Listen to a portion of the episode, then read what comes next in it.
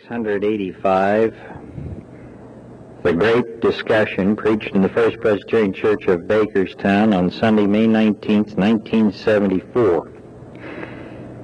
And the text is taken from Mark, the ninth chapter.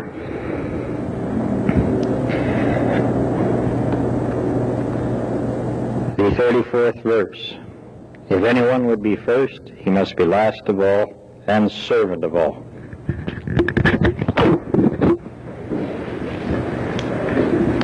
Gospel according to Mark, the ninth chapter, beginning at the 33rd verse.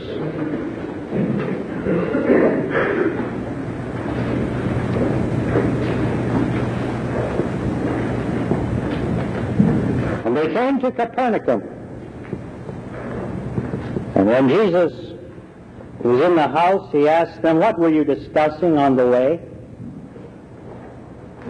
But the disciples were silent. For on the way they had discussed with one another who was the greatest.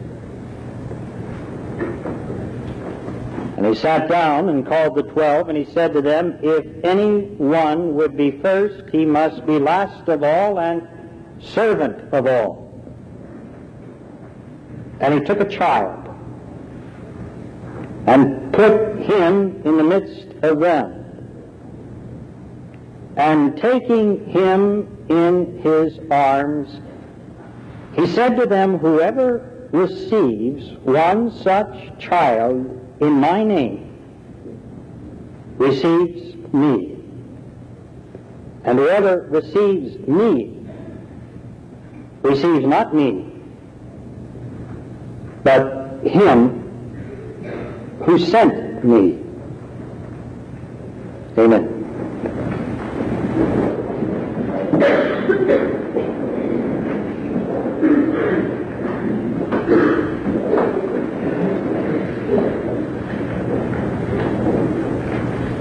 Those lieutenants of Jesus were always having great discussions amongst themselves. And usually the discussions had to deal with the same topic greatness. Who is the greatest? Times change, armies change, but soldiers never change.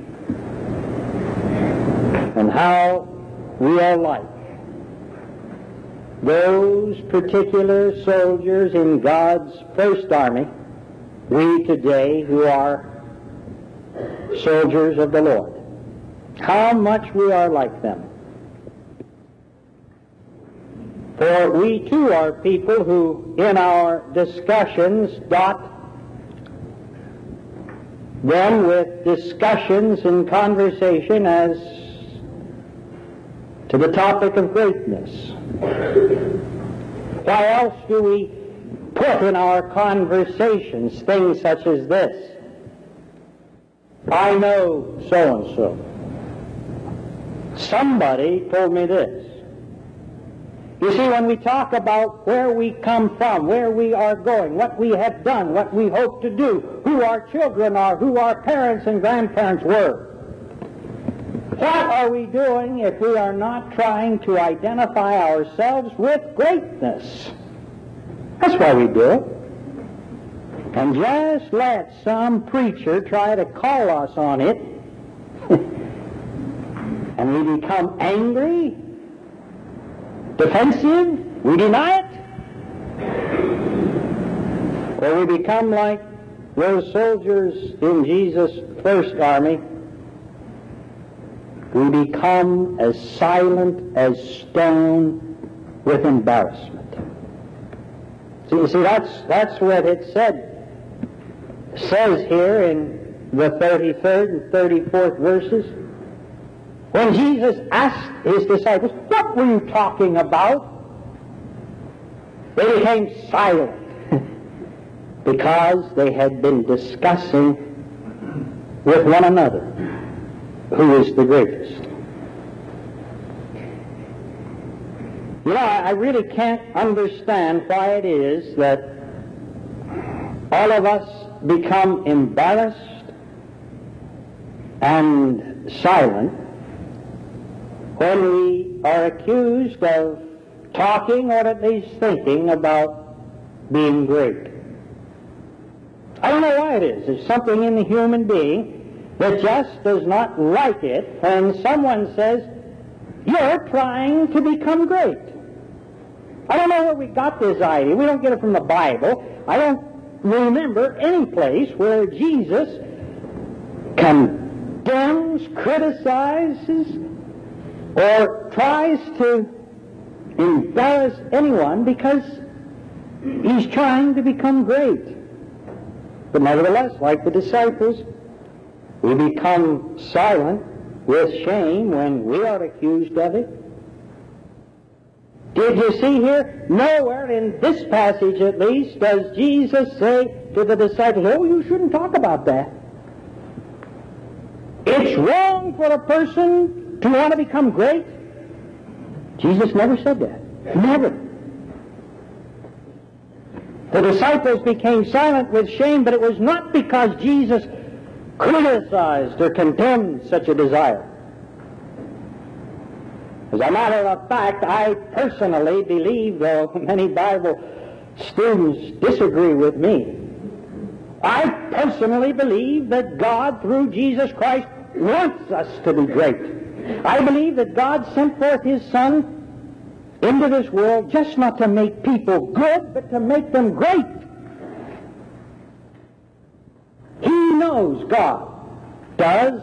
He created us, and Jesus, being like us in all respects and, and understanding what is in man, he knows that there is the desire within each one of us, blue blood and red blooded people, the desire to want to be great. And I don't think God nor Jesus condemns that particular desire. And here in this particular instance, he takes that opportunity, which has been brought about by a discussion of greatness, not to condemn the particular desire that is on those disciples' hearts, but rather to teach them how to become great the Christian way.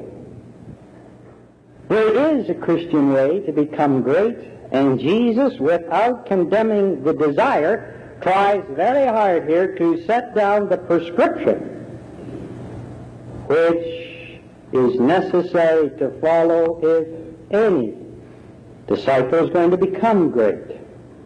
You see, Jesus did not want anyone to get the idea that greatness is always the direct result of success. Granted, there are successful people who are great, but it is not their success that has made them great. Remember that successful bar- farmer about whom Jesus speaks in one of his parables, the one who had so much success in raising crops that his barns couldn't hold them all? Jesus didn't call that successful farmer great. He called him a fool. Jesus never wanted anybody to get the idea that success depends upon one's material possessions. The rich young ruler, you know, the Bible says he had great possessions. But when you read that story, you find his great possessions did not make him great. As a matter of fact, it was the possessions that kept him from being great. You see, Jesus never wanted any of us to get an idea that just because we write a title before our name and maybe several degrees after our name, that is not what makes a person great. Just because somebody has ability or has developed some skills, that or those do not make people great. Jesus wanted his disciples, you and me, to see what it is that makes people what all of us want to become. Great. Two things. Two things. The first is a spirit of humility. Jesus said, if anyone would be first, he must be last of all. He must have that spirit of at least willing to be last of all. Now, I know some people who find what I think is false security from this particular teaching. You know the type of individual. He feels that the serial number which God has given to him in the area of talents and abilities is filled only with zeros. Has nothing. When it comes to looks, beauty, attractiveness, nothing.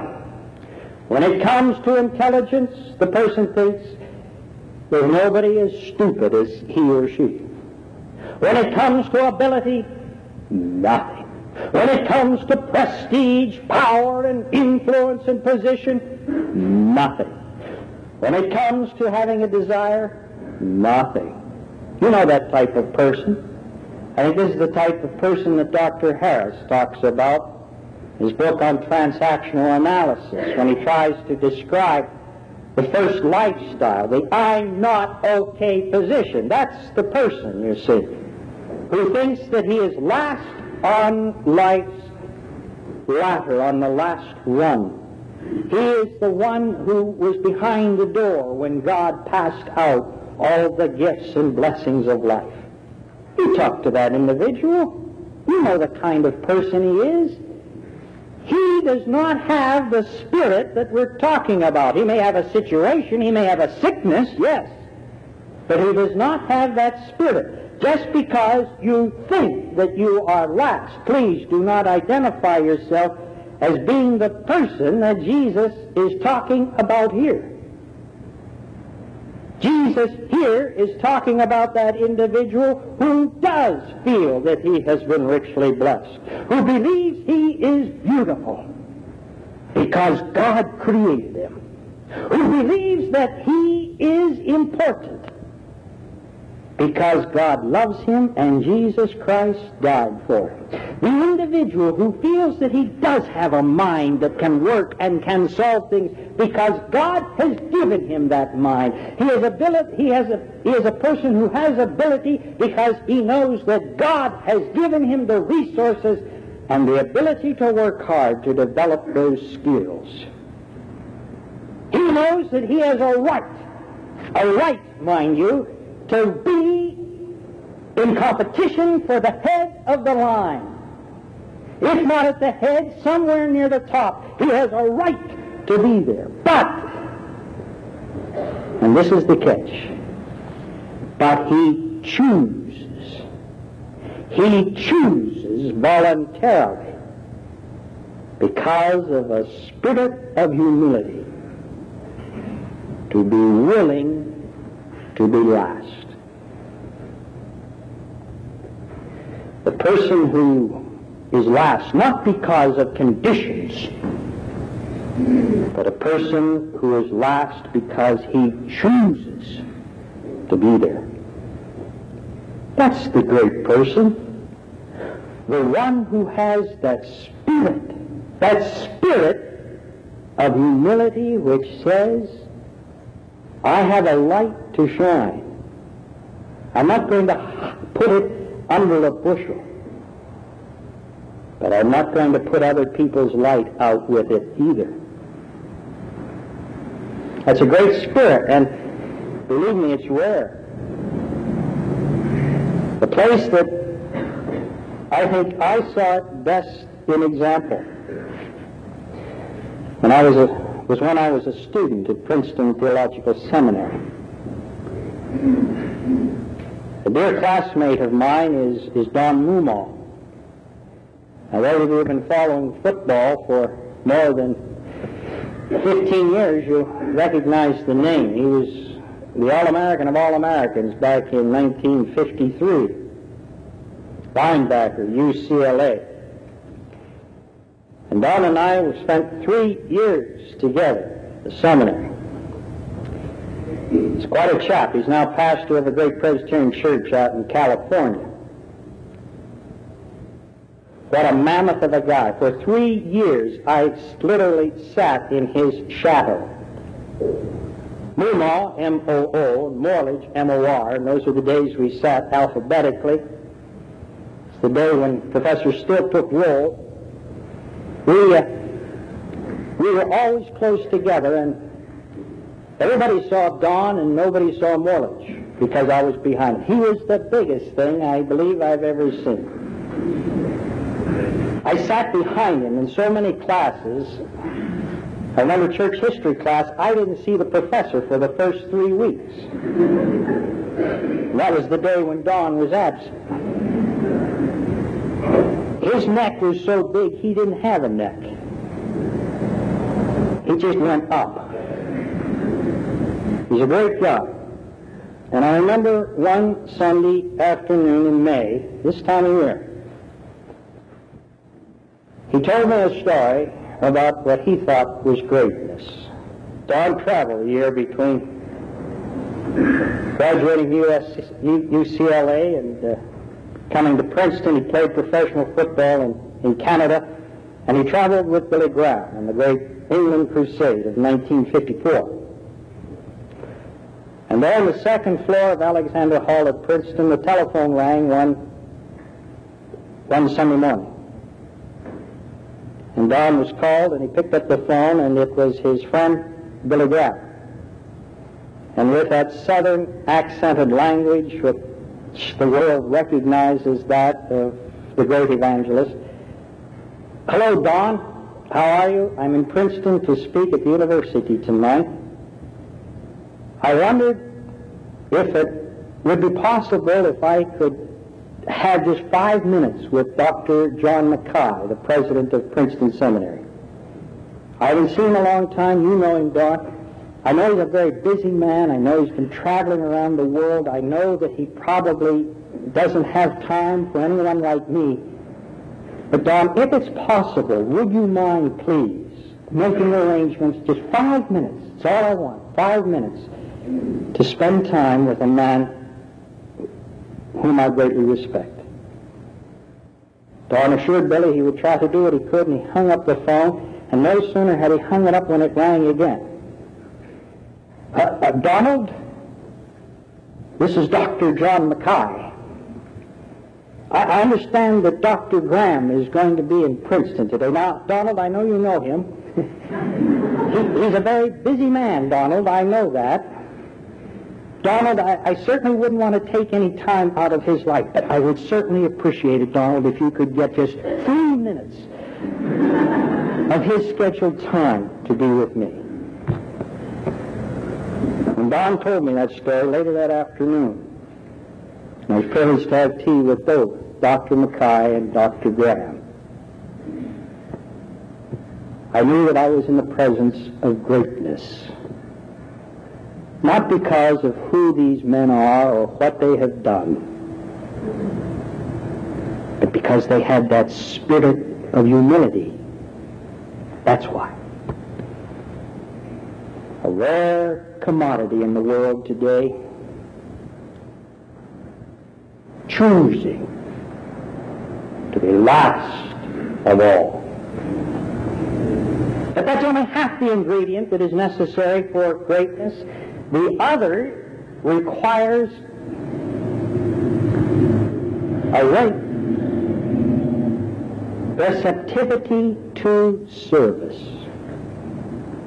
Requires that we be alert and be receptive to the opportunities of service. Jesus said, if anyone would be great, he must not only be last of all, but he must be servant of all. Servant of all. You see, Jesus said, if, if you are willing to do it unto the least of one of these my brethren, you do it unto me. And to be able to do anything for anyone, you must be receptive to their particular need or cry. Now, Jesus, to illustrate this point, took a little child. I say little child not because that's the way it's translated in either the King James or the Revised Standard, which we read this morning, at Barclay, and J.B. Phillips, in the New English Bible, they speak of this child not as just being any child, but a little child. And it must have been because Jesus picked up that little child, if you read those little words in the story, and he put him in the midst of all the disciples. Have you ever been used as a sermon illustration? Even when it's complimentary, it's, it's rather embarrassing and difficult and a little frightening. And I present to you the idea that when that little child, who maybe was not even able to walk, and if he could, I'm sure he stood no more than two or at the most three feet off the ground, that that little child was scared to death being surrounded by such men as Peter, who was known as the Rock, and James and John, who were the sons of thunder. I can almost see that little ch- child with the open eyes, the, the, the quivering lip, and, and fear trembling all over his body. And Jesus said, See that little child? Whosoever receives one such little child in my name receives me, and not only me, but my Father who has sent me. What did he mean? What did he mean? Well, let's look at a child. A child is one that is easily frightened. And Jesus, I think, was saying as he looked at that particular child and had the disciples look at him, that child, he represents the little people in the world who are filled with fear. Receive those people. Help them. Help them. Be a servant. A slave, one translation has it. A servant or a slave to that person. A little child, you know, he, he really can't do much for himself, can he? He's rather dependent. He has no prestige, no power.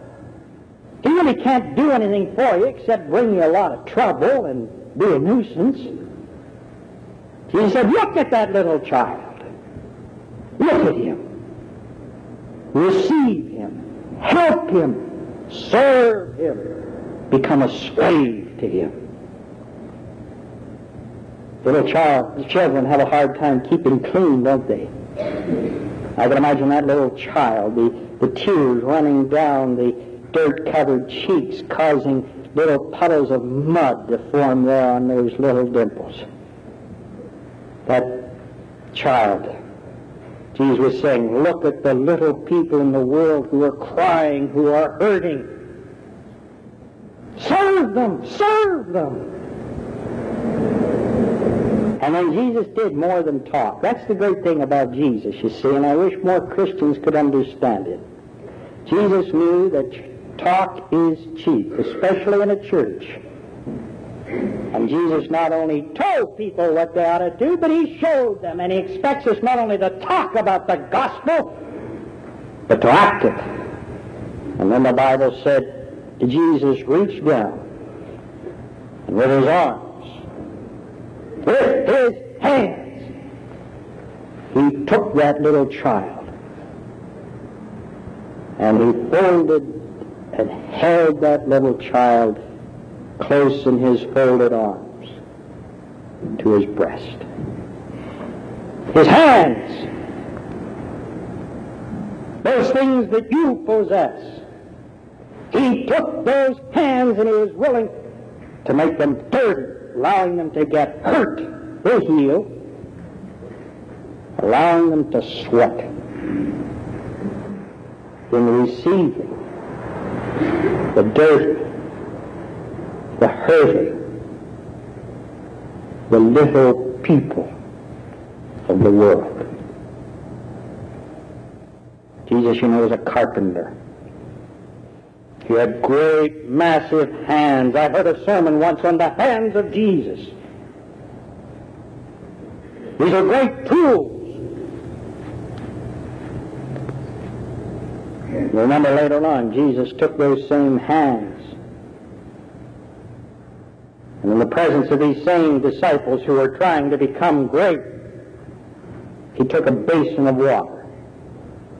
He took a towel in his hands and then getting down on his own knees he began to wash the dirty feet and dry the feet of his disciples. The servant is not greater than the master. Whatsoever you have seen, do. And then before 24 hours were to pass, those great hands were not holding little children. They were the foundations through which nails were driven. And those hands by which this great man, this great God lived, were also the hands that were pierced and which brought about his death. Look at your hands, ladies and gentlemen. Go ahead. Just, just look at your hands. Those are the instruments that can make you great. When a hand is attached to a heart that is filled with the spirit of humility, and it reaches out, that makes greatness. You heard about Sally. I've talked to, her, to you before about her. One of eight children. Her mother died very early in life, and she had the responsibility for raising the family, as the mother would do. Seven brothers and sisters and a father. She got up at 5 a.m., cooked the meal. She got the other children dressed, off to school. Then she went to school. She would hurry home and do the cleaning and prepare the evening meal. Following that, she would help the younger ones with their studies and then would help bathe them for bed and hear their prayers. And then she'd come down and study herself until midnight or later, then would follow the procedure exactly the same day. Saturdays and Sundays were taken up with washing and with cleaning and with baking, and she didn't get to church very often, and her pastor, who meant well but who certainly did not know his sheep, came by and said one day, uh, lady, we've been missing you at Sunday school, church, young people. Suppose tonight the Lord would call you to heaven. What would you say to the Lord? The preacher said to this young girl. She said, Pastor, I wouldn't say anything. I will just show him my hands.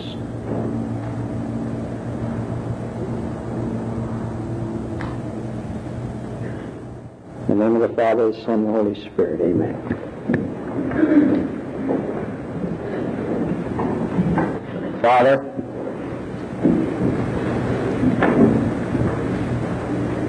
through your Son Jesus Christ, who knew that you had given him all things into his hands. He nevertheless chose to become a servant.